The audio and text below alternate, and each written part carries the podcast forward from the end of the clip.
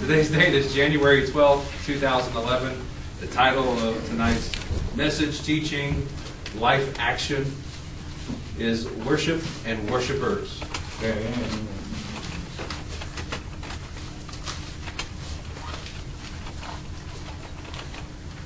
John 4. Jesus comes across what kind of woman? Samaritan. To a Jew, is this a friend, foe? Foe. Pretty much at this time. Basically, not somebody you would really want to fellowship with, right? Now, culturally, who had the upper hand? The Jew. The Jew did. Because the Samaritans were seen as a lesser or half breed of Jew due to some form of diaspora that happened before that. Now, the Samaritans set up their own version of basically Jerusalem and decided they were going to worship God there. But where God's place that He had deemed was which resided way back in uh, First and Second Chronicles uh, and Kings was in Judah, the region of Judah, which resided in, or I'm sorry, Jerusalem resided within Judah. So either way around, he runs across a woman who her culture and his culture are at odds and both have a long history, and the centerpiece of their odds is where they worship. Who is right in the way that they worship? That was exactly the Jews. that was God's prescribed way. But the contention was, well, we worship this way and this prescribed way, even though God's word says differently. And the Jews said, no, we obey God's word. We worship here and in this way. But Jesus hit the center of the heart of that argument. Let's skip to verse 19. There. There. There. There. Now, Jesus just reads her mail, meaning that was able to look into her life and prophetically see some things that she had not revealed to him. How many husbands that she had, and that she was husbandless at the time. So she, she responded, seeing that he is connected or in sync with God, and said, Sir, the woman, Sir, the woman said, I can see that you are a prophet. Our fathers worshiped on this mountain, but you Jews claim that the place where we must worship is in Jerusalem. This would be the ultimate of going to, let's say, a Tea Party rally and wearing an Obama T-shirt, mm-hmm. or the other way around. Mm-hmm. It's being the most the most contentious subject between your two cultures or two facets of society, and she just brought it up after she saw that he moves by the Spirit of God, seeing that he's a Jew, she brings up the greatest point of contention. And it had to do with their method and place of worship. Now, Jesus could have rambled on and gave tons of history, but like always, he cuts to the quick and he gets to the heart of what the subject was, what the debate was all about. Read, uh, continue in verse 21. Jesus declared, Believe me, woman. That's always a good starter. How Jim call. She was won over at those words. You had me at believe me, woman. A time is coming when you will worship the Father neither on this mountain nor in Jerusalem. If he was a die-hard Jew, what would you expect his answer to be? We're right, Jerusalem. He went straight to the original pattern. It was neither in Jerusalem nor in Samaria. Both of them were trying to simulate what was occurring in the heavens. That what existed in Jerusalem, what existed that defined Jews as Jews, set apart by God as the praise of God, was a replica only of the real item that existed in the true presence of God in heaven. And how did he respond further? You Samaritans worship what you do not know. Wow, that sounds like you know political correctness to me. Mm-hmm. You Samaritans would bring up a lot of issues, and you know if you said that on TV these days. We worship what we do know, for salvation is from the Jews. Yet a time is coming and has now come when true worshipers will worship the Father in spirit and in truth. In spirit and in truth. So let's fast forward to January 12, 2011, right here at 1255 Eldridge Road. When we analyze, are we worshiping in spirit and in truth? Now, you, I'm, I'm going to solicit answers. None of them are wrong. But I'm going to drive down to a central point of view. So don't feel bad if I come back with something else besides what you said. But when you think of worship in spirit or truth, spirit and truth, just shout out what comes to mind. Moving of the gifts. Moving of the gifts. The Word of God. The Word of God. Exactly how? When, you, when something jumps out at you out of the Word of God. Prayerfully, Okay. considering. yeah, when you use the word. Okay. Prayerfully, prayer, prayerfully considering. Prayerfully considered. And this is what you're seeing as the element or display of worshiping in spirit and truth. Yes. Okay. One more? Anybody else? Worshiping to the context of the law that's given to you, and prophesying you know, the gifts, and Wholeheartedly. Wholeheartedly. Awesome. Very, very good answers. In fact, you guys, you guys got it for the most part more than what I expected. I'm impressed. Thank you. I'm done. You got something right. You got something right. It's time to celebrate. Check it. Hallelujah! Come on. Round the bottom the block on me. Let's go. yeah. If anybody doesn't know, Bottle Clock is the nice little meat and rice place. Anyway, it's next door. What I was looking for was what's some elements of worshiping the Spirit and truth outside this, what you see the instruments on this stage. What's the function of worship? How is it displayed? Because if you can understand what worship is supposed to be, you can ultimately understand what you as the worshiper should be. So, first and foremost, the function of worship is to be submitted and in sync with God. Now, here I have seven Hebrew words for praise. One of them that defines it all is B A R A K. Barak. No pun intended. intended. Barak means to kneel down to bless God as an act of adoration. Just like what we did here. Did y'all begin to sense God's presence when we began to pray mm-hmm. as a corporate group? Yeah. Yes. It's that same feeling, that same connectedness, that same being submitted and in sync with God, as we do whenever we worship with music. It's a little bit different, not, maybe not exactly the same, but honestly, every worship service with music is never the same. If anybody's ever put together a list, worship song list for me, they exactly know. Many can say amen, amen, amen. That I do not stay on that list because what I'm feeling whenever I'm prayerfully considering what to, to sing for each service, the minute I get up here, I take my list and I submit it to God. That's my first and foremost act of worship.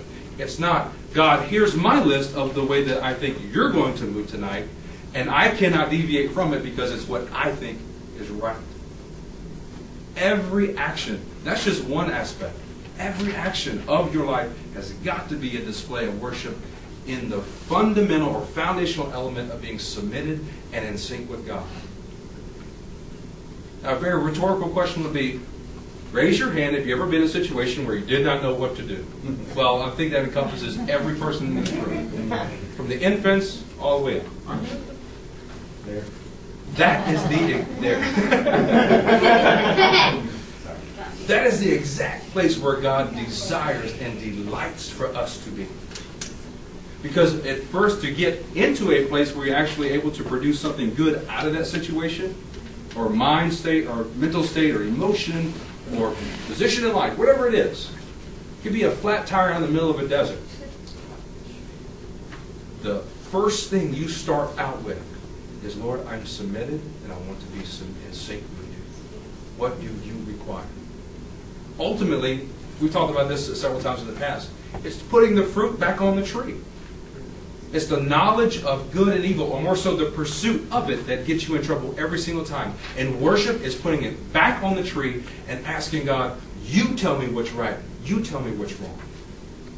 Now, I understand, in order for this room, for this structure, your homes, your cars, there has to be organization. But when we come to spiritual elements, it's God's organization, not man's. God's. He prescribed, had a prescribed way for Israel. It's really their constitution. It is fully written out in the Torah, really summarized in the book of Deuteronomy. It's how they're supposed to exist and function as a nation. But within that constitution, men over the period of hundreds and if not thousands of years began to add what they thought was right and wrong, interpreting God's original intent. Those were the elements that Jesus challenged every single time. And when he's standing here, the whole debate between Samaritans and Jews was who was really obeying God's words to its fullest. In some regard, Israel, the northern kingdom, saw Judah as lesser than. That they were mightier, that they didn't need Jerusalem, they were corrupt and idol worshippers. So we're going to set up our temple here. And within a few years, they put their own idols alongside God as well. They were the first to go into captivity. The later one was Judah going into Babylon. Ultimately, the whole nation was disseminated because they didn't start out with the very first fundamental.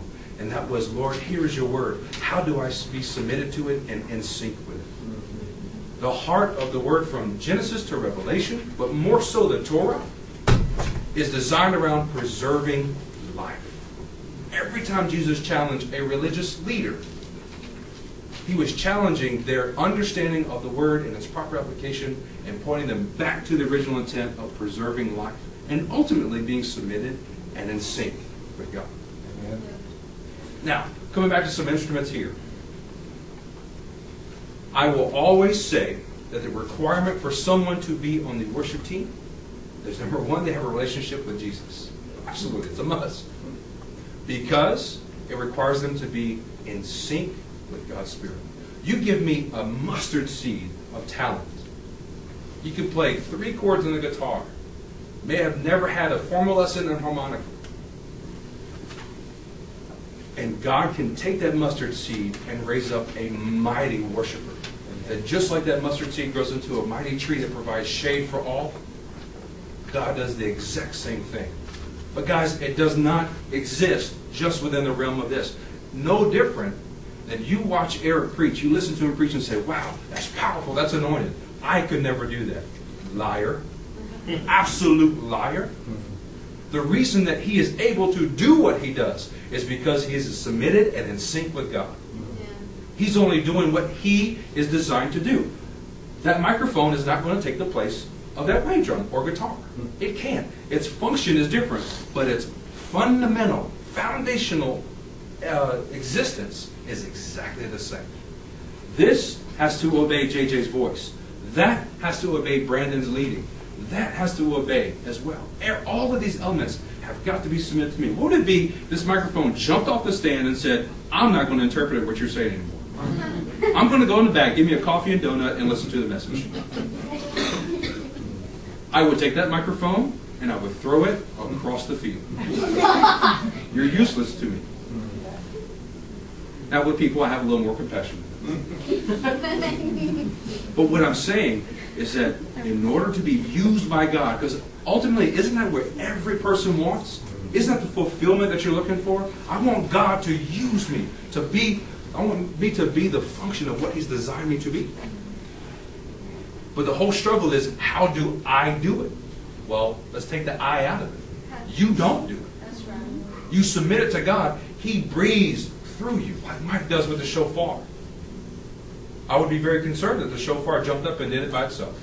Let's say it's possessed. But what makes that, that shofar come alive is when the breath of God moves through it. It has to. So let me redefine what being on the worship team is in, here at LCMF.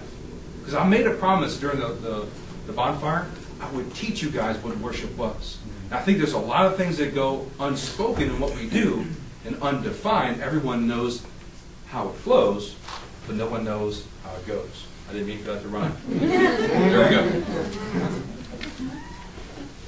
So first and foremost is being submitted and in sync. Has to be. How many times have I said that so far? Bunch. It's good. Secondly, or, uh, uh, uh, let me go back to the original statement. Being on the worship team is just as much, much of a part of you guys out here as us up here.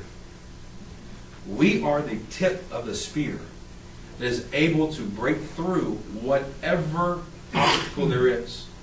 To lead the direction, there has to be a, a, a I guess, a focal point of saying, hey guys, I feel God's presence leading here. No different than we're about to look and see the way that God structured and ordered the constitution of the nation of Israel. He did the exact same thing. He appointed leaders over leaders, over leaders, over tribes. Even within the Levitical element and, and uh, priesthood. So, let's all turn to uh, Second Chronicles 5.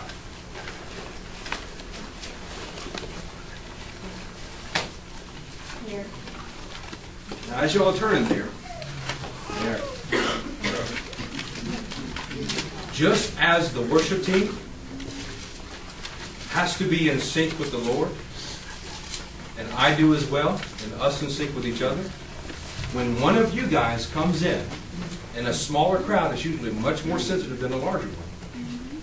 But either you can turn the, the tide one way into a spiritual just funk, or you can turn it the other way to where it is powerful and anointed.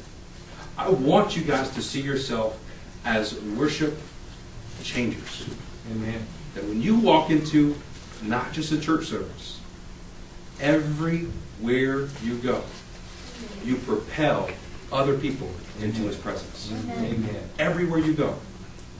So that means your ability to worship here ought to be exponentially easier than it is in your workplace. But what you practice in here, you perform out there. Amen. Exactly what that sign says. This is practice. This is where you get it wrong. This is where you get it right. If you never try here, you will never do it out there. Because out there, you don't have the surrounding of everyone's voices, everyone's camaraderie, their encouragement. Well, if Brandon can do it, then I can do it, or however it may go. You're there standing alone. You're in a crucible, and pressure is upon you to do what God called you to do. But if you have not practiced here, and it's game time, trust me, you will not. You don't you won't perform. So everybody, Numbers five. I mean, I'm sorry, at uh, Second Chronicles five. There. All right. JJ, can you read? Was it verse eleven? Well, up above that though, coming into it. Starting. Uh, the beginning of the paragraph, and then go into it. Okay. That's all I need. Okay. Um, Uh, the priests then withdrew from the holy place. All the priests who were there had consecrated themselves regardless of their divisions. All the Levites who were musicians, Asaph, Heman, Je- Jeduthun, and their sons and relatives, stood on the east side of the altar, dressed in fine linen and playing cymbals, harps, and lyres. They were accompanied by 120 priests sounding trumpets. The trumpeters and singers joined in unison, as with one voice, to give praise and thanks to the Lord. Accompanied by trumpets, cymbals, and other instruments, they raised their voices in praise to the Lord and saying, He is good, His love endures forever. Then the temple of the Lord was filled with a cloud, and the priests could not perform their service because of the cloud, for the glory of the Lord filled the temple of God. If there is a biblical model of what worship as a corporate body should look like, this is it. First, you have Levitical priesthood leading the way. Now, somebody tell me, why was Le- the, the Le- Levitical tribe chosen to be priest? Anybody remember last week's message? Replacement for the firstborn. Give her a star. Replacement for the firstborn. And what was the act that they displayed that proved that they would be faithful in that place? They drew their swords at Mount Sinai and struck down their brothers. They drew their swords at Mount Sinai, struck down their brothers. Whenever Moses was communing with God, getting the very constitution of what Israel was going to be, and the people went bazonk. They worshiped the golden calf. This is one of the worst uh, pieces of history in, in, in Israel's history. Their failings. At the pinnacle, God had delivered them mightily. And then you at least would have thought they would remember the Red Sea opening up. At least. Did you ever think in your workplace or your family members that if only they could see the dead raised, if only they could see a miracle, then they would believe? I say nay, nay. Mm-hmm. No way. There are times when that can add to the truth of what God has spoken to them. But their hearts have got to be right. Their hearts have got to be prepared, ready to see and submit to what God is already speaking. Because these people, seeing a nation of 1.2 million people walk through dry land, escape their enemy, their enemy swallowed up in the sea, dance and sing a praise, go to Mount Horeb, their leader leads them for about 40 days, they get antsy. They, they start worrying. the next thing you know they, they lead to, or they're led to, is worshiping the very thing they just got delivered from. They did not hide God's word in their heart. Psalms 119.11 I hide your word in my heart so that I will not sin against you.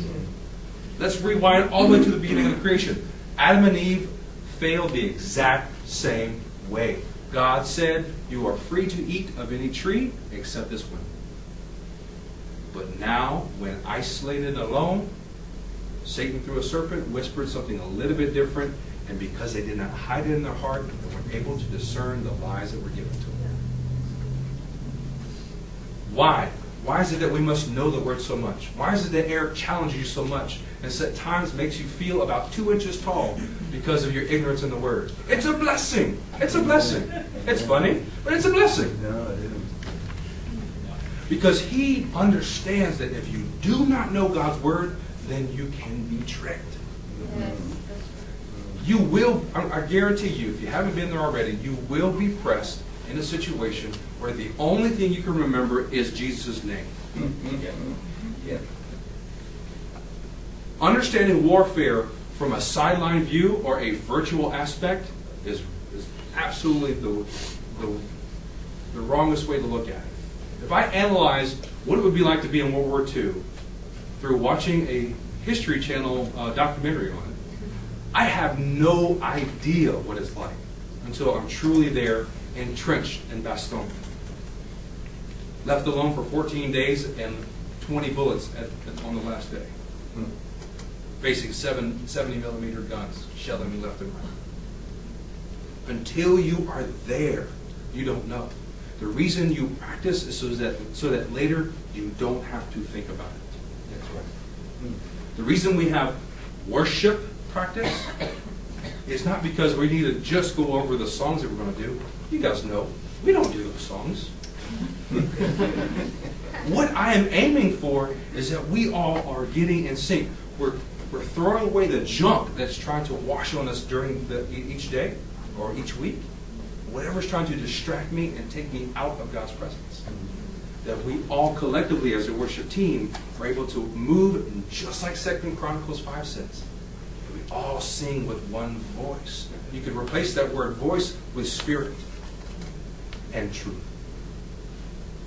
We are trying to become worshipers who worship in spirit and in truth. That's my goal. And that if you see it in this manner, we are very much so like the Levitical priesthood that we've been given charge and responsibility and authority by God to prepare the place where you guys come and have fellowship with the living God. Yes. That's exactly what the Levitical priesthood did. And even at that, the Levitical priesthood was a copy of what already exists in heaven. That's where Melchizedek came, Melchizedek came from. That's right. that you realize that we are replicas of heavenly things. So whenever you begin to act like a true worshiper, not just in here, but outside of there, that when you're in a workplace and people are doing certain things that make you feel uncomfortable, or saying things about you that aren't, aren't all that holy or nice. And you have the opportunity to respond carnally or respond kindly, uh, basically filtering it through the word. When you choose to do what's right, you're acting in your true form of being replicated from heaven. You're being a true worshiper. You're being truly submitted and in Mhm.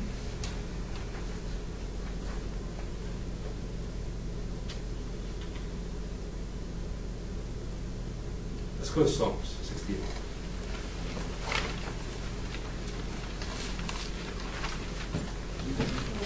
There.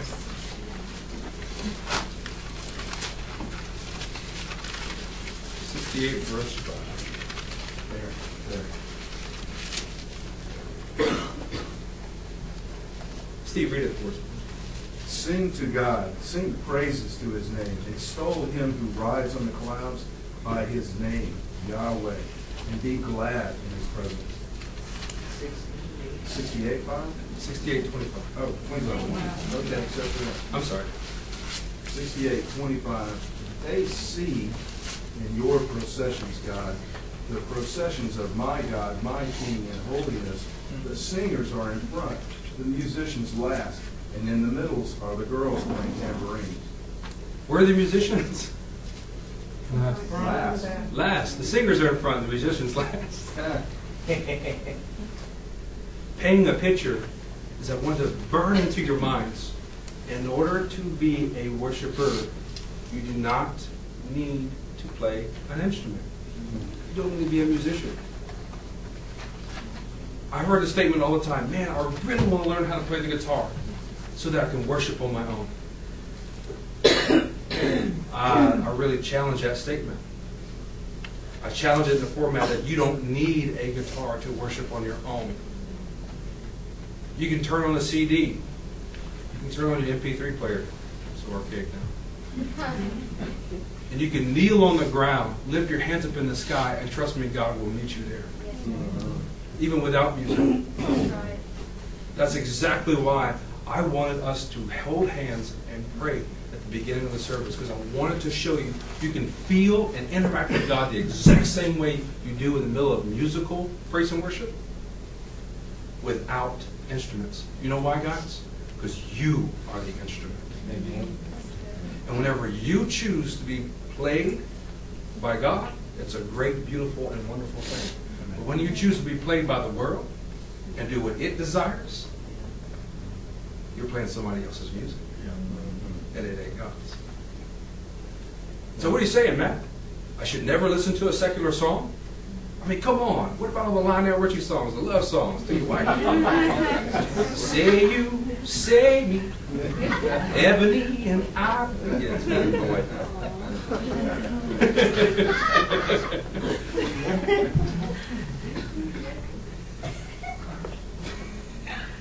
What's the spirit of the song? Hmm. Where does it lead you? Where does it bring you? What is it?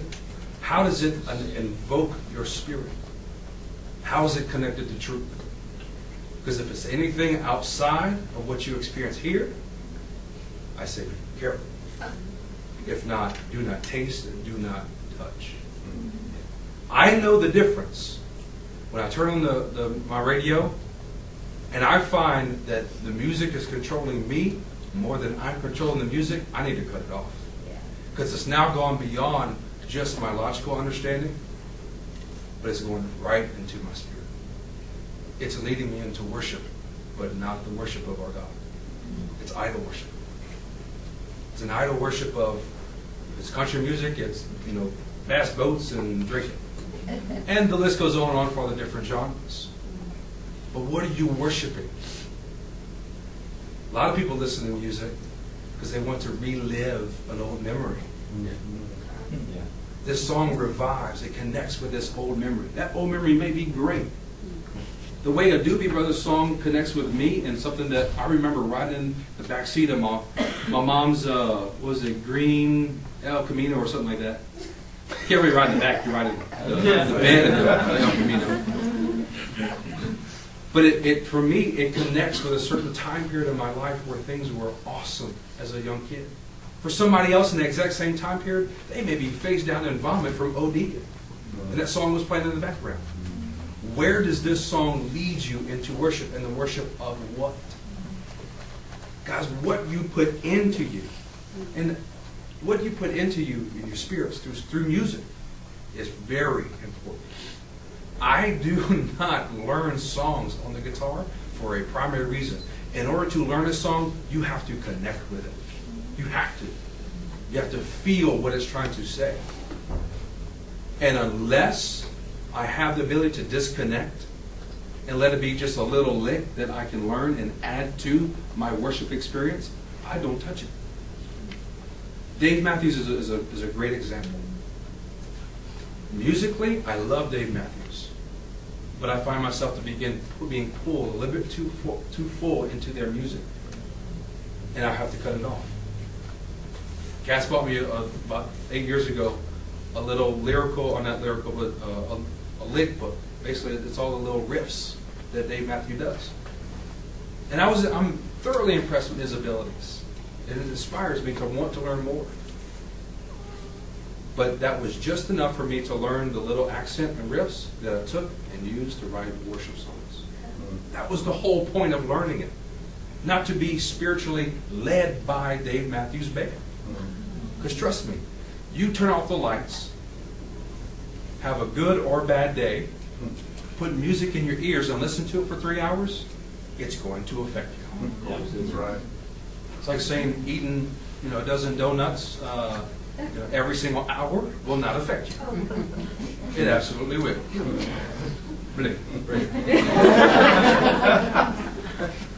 Worship is exactly the same way. You have to ask yourself, what are you worshiping? And why are you worshiping? Because whether you like it or not, every single one of you are worshipers, and you're designed to worship. You're designed to be submitted. You're designed to be in sync.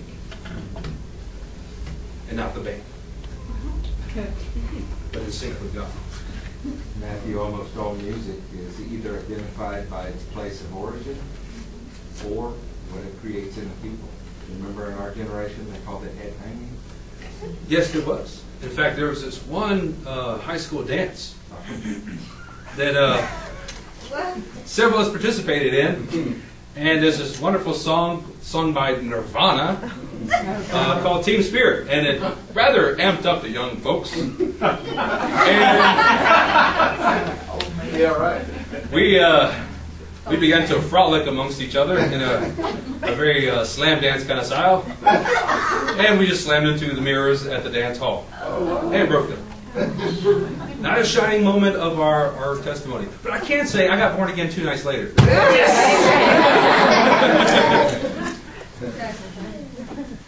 But that, that's a wonderful example. You kick on some certain music, and look, you go out to a crowd, you go to festivals. Mm-hmm. It creates a mood that enables them to spiritually move one way or the other. A DJ, I'm sorry, that's an electronic worship leader. He stands at the middle, and how he chooses it, when he chooses it, is the timing and the feel is everything. The world does not, or doesn't really want to quantify him as a worship leader, because that would make it too spiritual. But it absolutely is. Absolutely. Secondly, so we have basically submitted and in sync. Here's the second element that will keep you being a worshiper. Is that you have to set your face like flint. Mm-hmm. You have to have the ability to turn direction of yourself and therefore others. How is it that whenever we get up here, that every member of this worship team, whether a good day or a bad day, is still able to worship? You guys don't know the stuff that's told to me five seconds before I walk up here, where you would want to go crawl in a hole in that back room and cry, and weep, and wail and pray. But for others' benefit, exactly like the Levites, through the act of serving other people, I set it aside. I say, no, that problem, that issue, that fight, that emotion, that feeling does not outweigh the need that other people have to be in God's presence. If you consistently put yourself first, you will end up with nothing but yourself. That's the truth.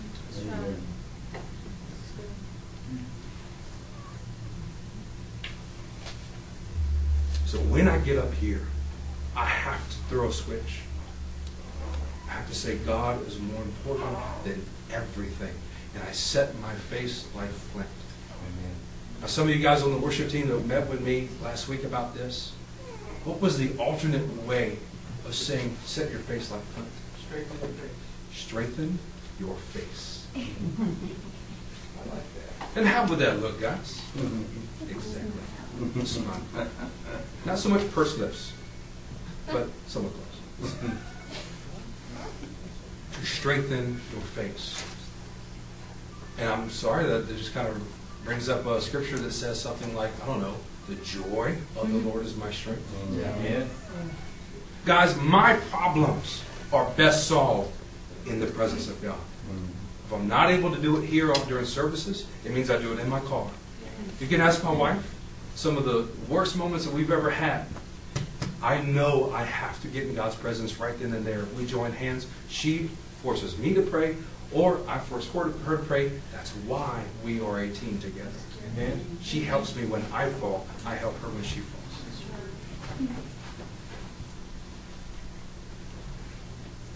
So understand, first and foremost, you are a worshiper. And it's your responsibility, yours, for how God's presence moves around you. Are you enabling it or disabling it?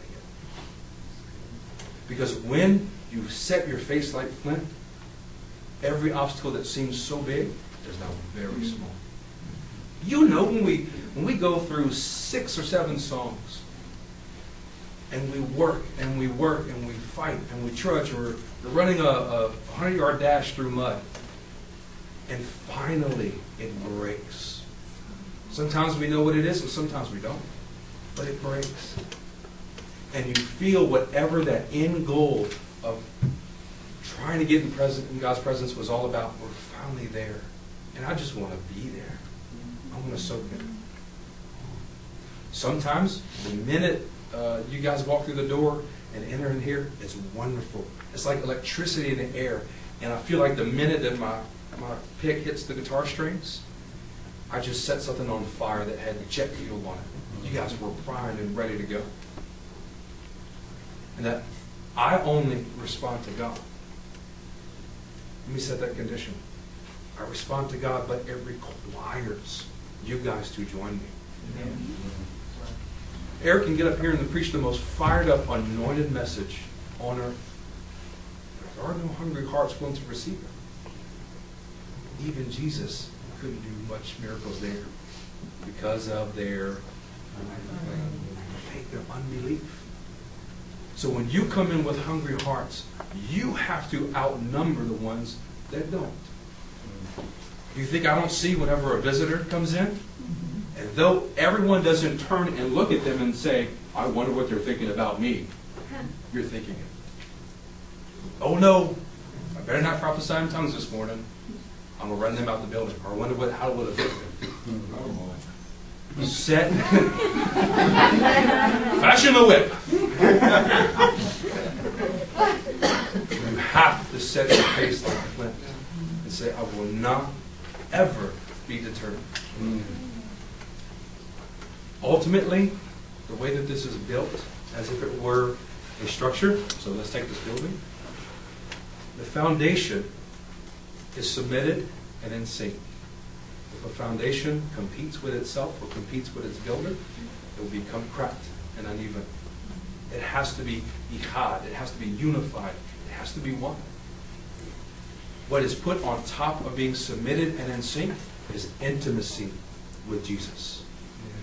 The very things that hold up and give shape and form and substance and something to attach elements to is intimacy with Jesus. It's not attendance. It's not the ability to quote scriptures. The devil does that very good. Very well. Sorry, English majors. Mark it out. But it's our ability to be intimate with the living God. And then once we have built that foundation and put in that infrastructure, what it is fueled and sustained by is that resolute, resolute heart, resolute spirit says, I will not give up. I don't care what it takes. I don't care what it does to me. I will never, ever give up until I am there in His presence. Now, this is something I know very well from a worship as- aspect here. Where it's most important is in the foundations of my home. I can tell you guys, and I'll, I'll wrap myself out, the hardest place for me to propel others into His presence is in my own home because that's the most familiar place for me. Mm-hmm. If I become selfish, I see it as my refuge, not as my ministry. Mm-hmm. And if I'm able to walk into my house and not bite everyone's head off because shoes and socks are all over the place, but walk in and see it as my goal to propel them into His presence, I am doing my job as a worshiper. Amen. And more so a worship leader. That my goal is to raise up godly offspring. But godly offspring beginning with my children. And I, I know the same way that I disciple them, I will also disciple you guys. I'll also disciple for the rest of my life. Bless his heart, Brandon has took the brunt of most of my corrections during worship. I'm so proud of him.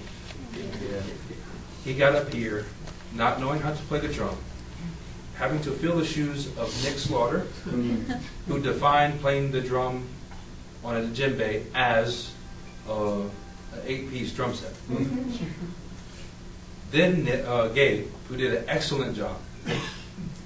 And really, you know, Brandon had a very good talent of playing the drums, but it's kind of like in this region. So I knew there was that mustard seed of hope. Pumpkin seed. Yeah, yeah. Okay.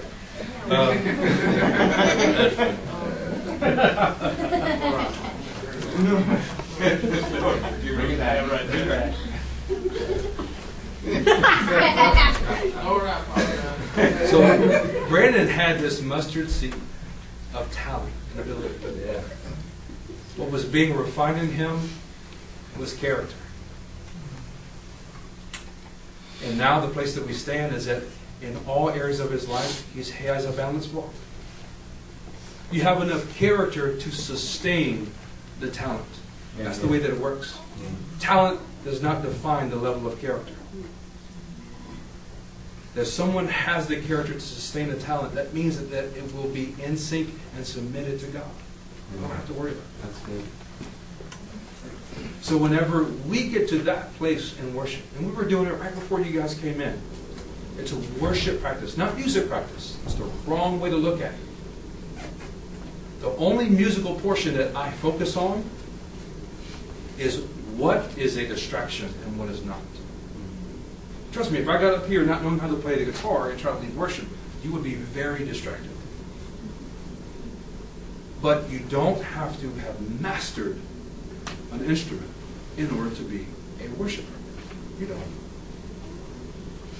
In fact, I'm more in the, the favor of less complication enables my mind to not have to think about it so that my spirit can be in sync with God.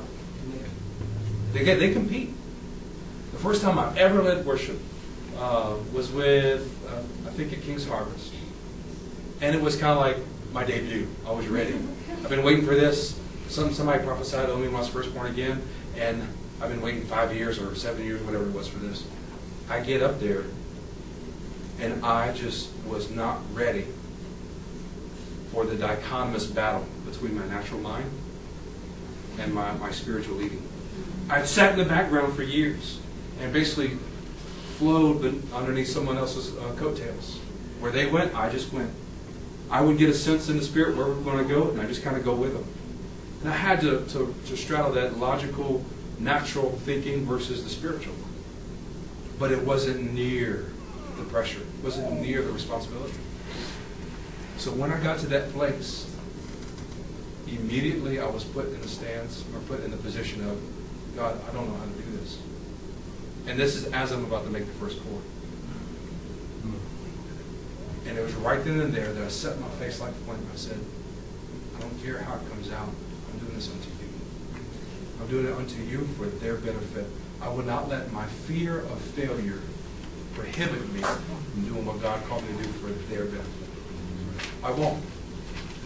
I will step out and fail every single time if I'm doing it as a Levite. Amen. No greater love has a man than this than to what else is there to stand? Where are the, the clarifications and addendums? They don't exist. If you're not willing to lay down your life for your brother, for the sake of pro- propelling them into God's presence, that's a clarification. There's people within the military that will lay down their life left and right for each other. And it's a very noble cause. Define it with that. It's the preservation of life. But what we're designed to do as human beings is to do that always, to that level, in all areas, for the sake of someone else's relationship with God. Wonderful, a wonderful devotion that was sent by Kelsey the other day. Awesome. My obedience to God will cost others.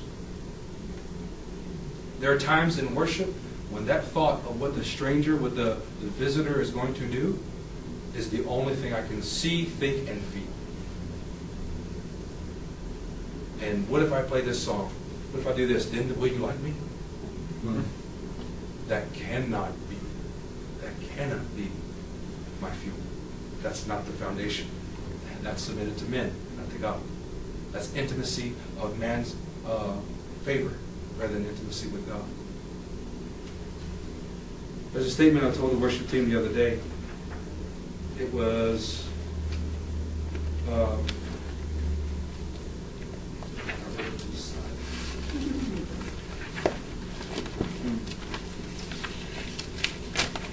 my ability to follow God cannot be codependent upon man's approval.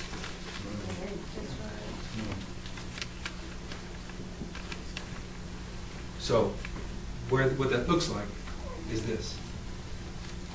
Is that the foundation that you stand on, every decision that you make, are you making it out of fear? Or are you making it out of trusting what the Lord has spoke to you?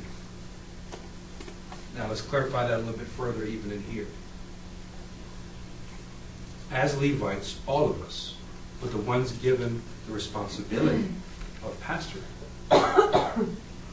there are times when the Lord will show us stuff about your life that you cannot see. And it's our responsibility to step up, poke, prod, investigate, do the very thing the Torah said to do. Challenge you, encourage you. But our goal and our intent is to propel you further into God's presence, to make you eventually into shalom, which is right standing between God. That's the only reason why. Just like a father, a natural father like me, will make a mistake in disciplining his sons and daughters. Me and Eric are going to make mistakes. We're not perfect. Neither are you. But the whole goal and intent of me as a father over my four girls and me as a Le- Levitical priest on your behalf serving you is that my ultimate goal is shalom, right standing with God and men. That's the whole intent. Nine times out of ten, in fact, I would say nine and nine tenths out of ten. If you're able to step back from what you feel the offense is against Eric or whatever leadership this may be, this may be even your workplace. I almost guarantee it. And look at what's the heart of this person. What are they trying to achieve? If they're reacting this way, is it based out of some kind of fear that that's a weakness of theirs that they're trying to work through, and it just came out on me? Is there over aggression because they see something that I don't? I need to pause and look in the mirror for a minute. Or is there aggression to put me out in, in a place where I'm not ready for? That they see more of me than I see in myself. You've got to look at the heart. And sometimes that requires taking your fingers plug them in what you naturally hear. Putting your face in the Word and say, God, I don't know. I don't know what's right and wrong. I need you to tell me. Put the fruit back on the tree.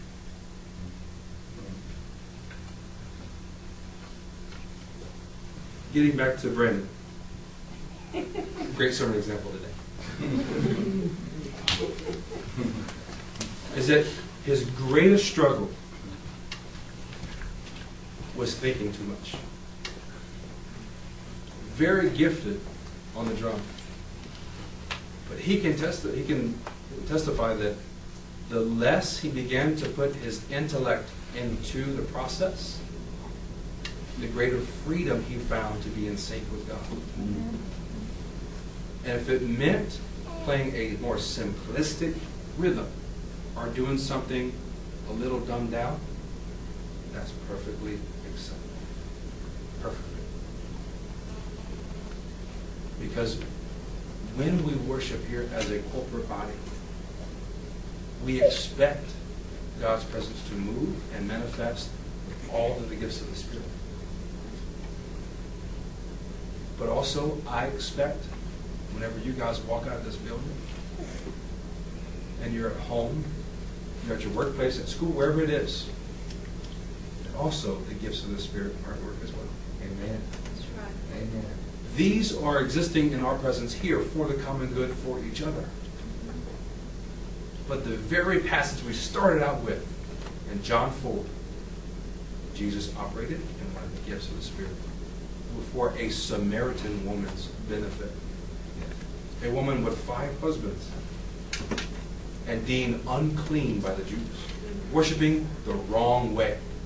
And he put her in her place. But he operated in the gifts of the Spirit one on one as a Levitical priest Amen. to establish shalom back in that woman's life. Even though she was unclean, even though she was not welcome in the, into the Judaic realm,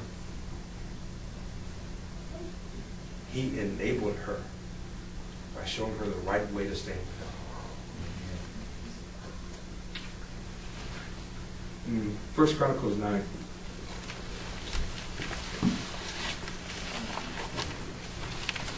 You know, I can honestly say that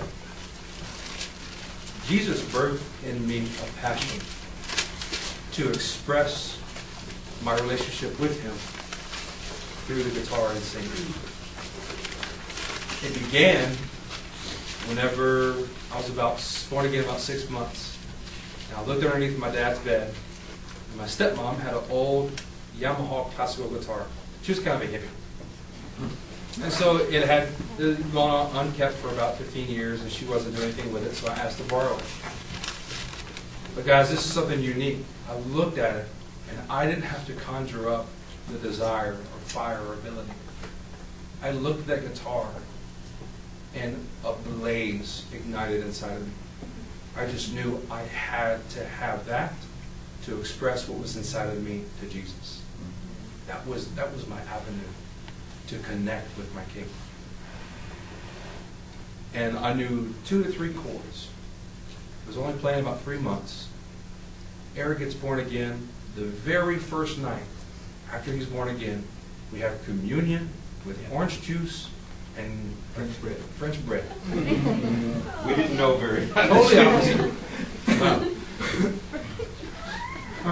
Wow. Unleavened bread, French bread, same thing. the Chaim. but what we did is that that bond that you guys see now that we have was established by worship. I broke out my guitar. I began to worship. And it was screechy and our voices were off pitch. We had the wrong kind of communion cups. I mean, communion stuff, not cups, but fact, it was a Solo cup. Anyway, we began to worship and we felt God's presence.